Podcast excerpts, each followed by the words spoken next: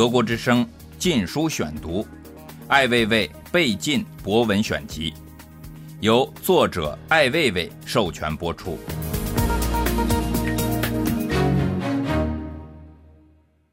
收取废话费。为了保障空气质量，建设宜居城市，北京拟对机动车辆征收排污费，又是一个有社会主义特色的创意。三百五十万辆机动车，一辆三百元，一年就是十个亿，是牛年的首个强拉内需之举。作为市民，心为政府急，情为政府动，建议对以下行业或事由。研究收取合理费用，事关北京生死存亡之大事。交通拥挤费，由于北京的特殊政治环境和都市地位，外来人口对北京的交通造成的压力日益严重。为了保障首都的精神面貌和市容整洁，建议收取首都外来人口的交通拥挤费。铁路道路占有费。由于来京的民工和在校学生在春运和假期时间段沿袭集中返乡的风俗习惯，致使铁公路资源严重匮乏，一票难求。建议对乘用者收取铁道路占有费，缓解运输行业困境。党代两会费，由于一年一次的两会和不定时的党代会对北京市民的正常生活和经常性干扰。超负荷的治安警戒管理已经对北京的城市交通、市容、人文造成了非宜居型城市的极为消极的影响。建议收取两会党代费，以改善党国群关系。八荣八耻费，由于首都政治宣传成本的提高，宣传手段的更新和优化，宣传的重要性和必要性的增强，建议收取八荣八耻费。天安门升旗观赏费，由于大量的外地游民聚集在天安门一带进行升旗观赏，已经构成非法聚众的嫌疑，并有可能演化为反科学的邪教潜在场所，建议收取进入天安门区域费。上访告状费，由于地方政府长期以来的不作为和胡作为，造成大量民众来京上访告状，势头凶猛，难以遏制。流窜京城，露宿街头，占用精神病床位，严重影响了北京市民的精神文明环境，影响了中国的国际形象。建议按上访人头收取地方政府的上访告状费。进京送礼费，由于地方政府和驻京机构常年或是节日性面向中央机关请客送礼之风，造成高档昂贵商品充斥北京市场，腐败屡禁不止。外地政府车辆对苦不堪言的北京交通雪上加霜，建议收取节假日期间外地政府人员及车辆进京上供费。鲍鱼燕窝费，燕窝鲍鱼本应在彻底禁用之列，充分考虑野蛮国情和拉动内需的急情，建议对此消费者收取高额费，并向社会公布消费者名单。桑拿污水费，桑拿为外来之风。对城市的市风和卫生的潜在的隐患是不言而喻的。为了维护市场经济的健康发展，建议收取高额污水排出费。考虑到部分商家有可能将桑拿污水处理为矿泉水或是洁净水重返市场，建议收费额以桑拿场所的进水量而非排水量结算。第一次费。由于色情场所受黑社会保护，年轻处女的第一次开包成为变态色情城市的稀缺货源，造成社会严重的处女心态失衡。众多男性因无法经验第一次而精神分裂，抱恨终生。建议对未婚妇女收取高额第一次费，此费的用途将纳入被收取妇女的养老基金和男子精神病患者性情节研究。打扫费，由于本市市民的精神文明程度、发展速度远远的低于国民经济的总体发展，每年政府的扫黄打非费额居高不下。建议采取有效的经济手段，对监狱中的犯罪服役人员年龄进行普查，对狱外的适龄市民进行打扫费收费。此费同样可以作为保险基金。为适龄未犯此罪的良好公民在犯罪适龄期限过后的养老基金和医疗保障，建议此基金不宜作为政府的炒股用途。送经费，收取对象为朝拜者、烧香者、礼拜者，收取理由为占用非物质空间。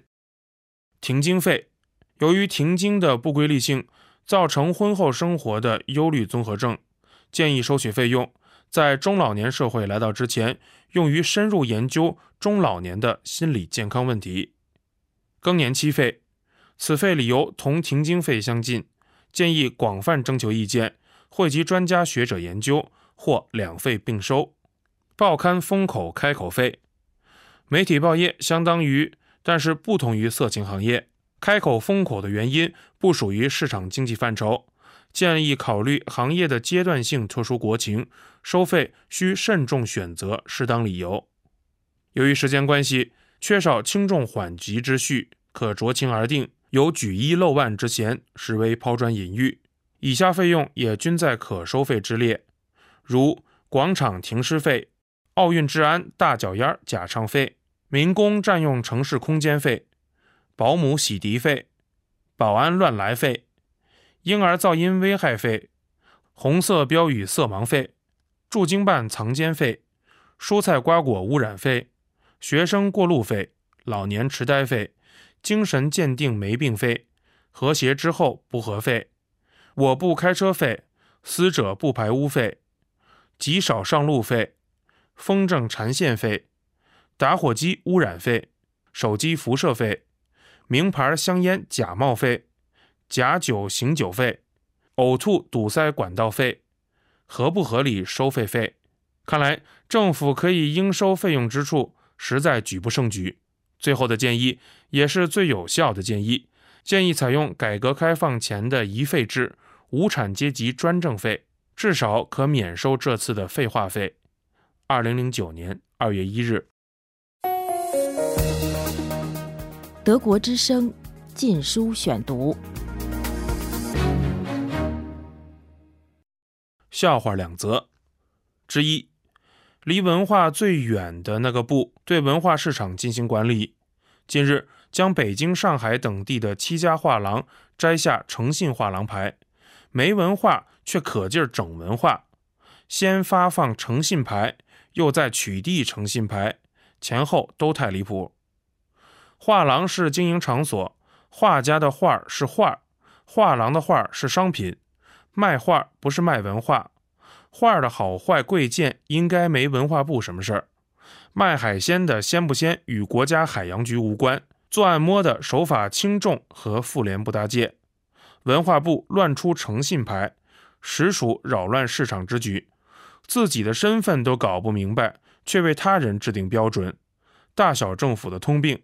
若是还不清楚，此部应在被取缔之列。之二，最需要被教育的那个部，认为中央电视台的英文缩写台标 CCTV 不合法，要求整改为中文。或是法定拼写形式汉语拼音，CCTV 就无论是哪里再不合法，这台标也是合法的，却被一个任何该管的事都不管的教育部给琢磨上了。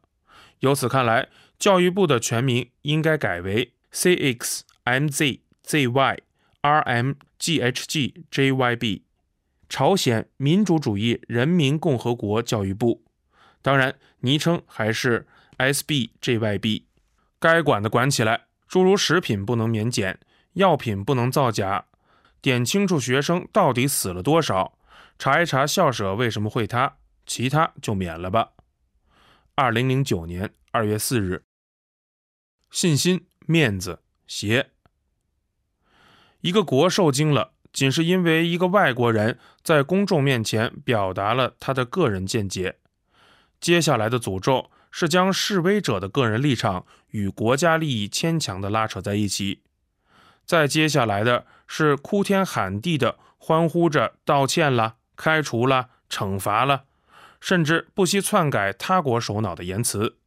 唯有这样，才可以挽回本来就没有的面子，维系本来就不存在的情感。值得庆幸的是，那个敢冒天下之大不韪的二十七岁的德裔博士生。他不归属于这片和谐的皇天后土，他生来具有的权利会受到另一部宪法的保护。没有人可以牺牲他的意志进行政治交易。如果愿意，他可以一直不合时宜的行为下去，并不会因为持有另一种声音而消失在对外声称永不称霸的国家的精神病院中。瞧着信心面子鞋丢的。二零零九年二月七日，央视火了。央视新楼大裤衩的北配楼小帐篷，也就是祖国未来的电视文化中心和超七星级高档酒店。总面积六万平方米，价值至少在六个亿以上。晚八点二十左右大火，整栋燃烧，火势难以控制。凌晨两点仍见明火燃烧。晚上十二时之前，国内所有媒体接到上级通知，一律禁止炒作此新闻。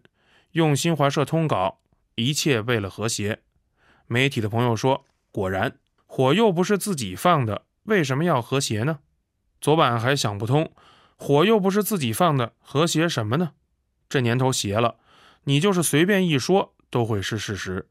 今天内部消息证实，这把大火确实是自己放的。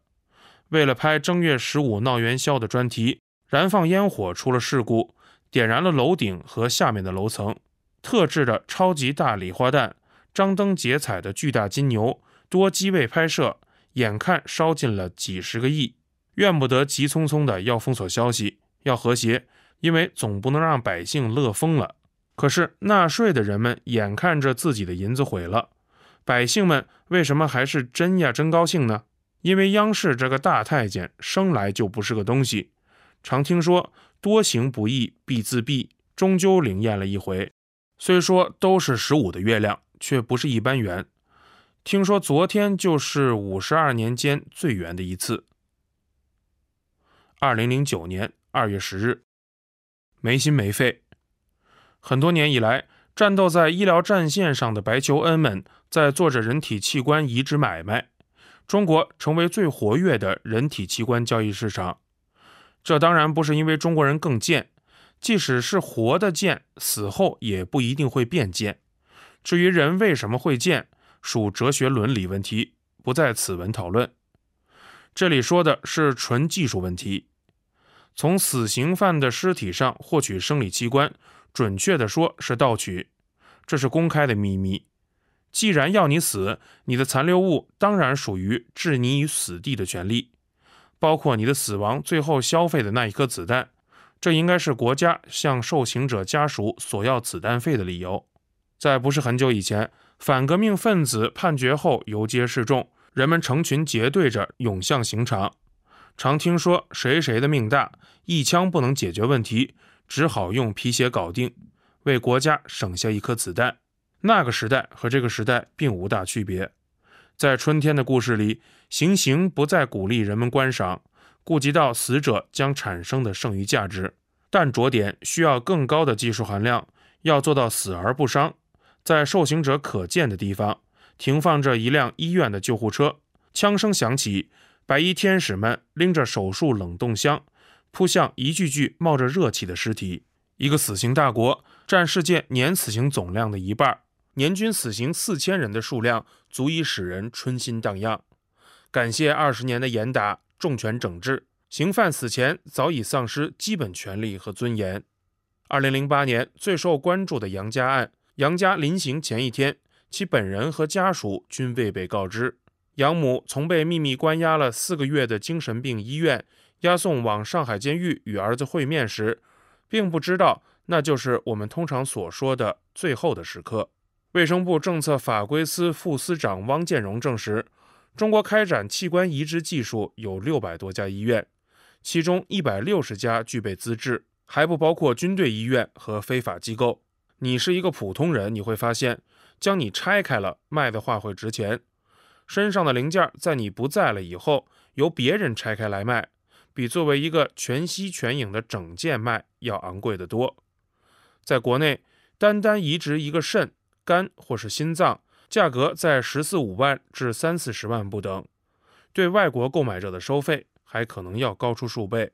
放眼世界，这些人体构件，土耳其在五千美元左右，印度三千美元，伊拉克巴格达七百至一千四，菲律宾一千五。可见价格高低与和谐不和谐、折腾不折腾有直接关系。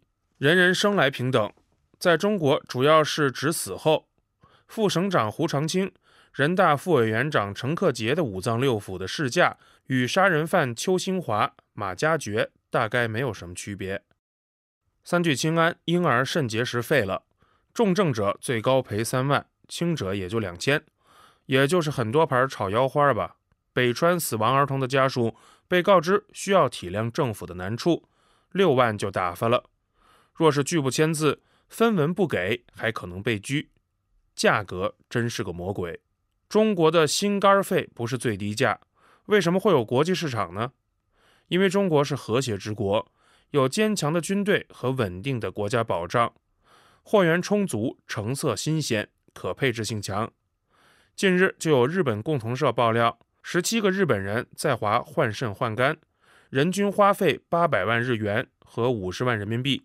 中国人死后的内脏一次次拉动内需，羞于承认人体器官买卖。对于西方的报道，总是冠以恶毒攻击、反华、别有用心之说，可是经常是人赃俱在的被逮个正着。零七年出台了《人体器官移植条例》，尽管全是纸面文章。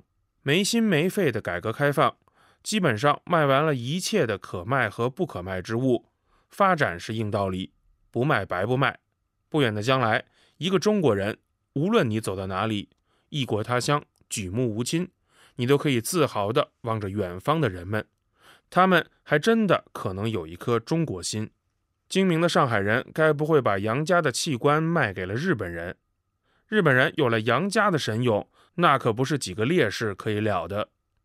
二零零九年二月十一日，《德国之声》禁书选读，《艾未未被禁博文选集》，由作者艾未未授权播出。